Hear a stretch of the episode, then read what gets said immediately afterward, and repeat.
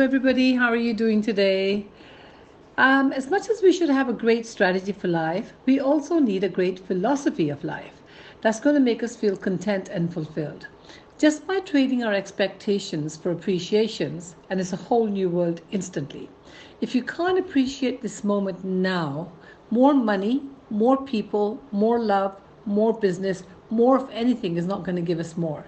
If you can't appreciate it here and be grateful for it right now, you're not going to do it there when you have more of everything. So why not have it now?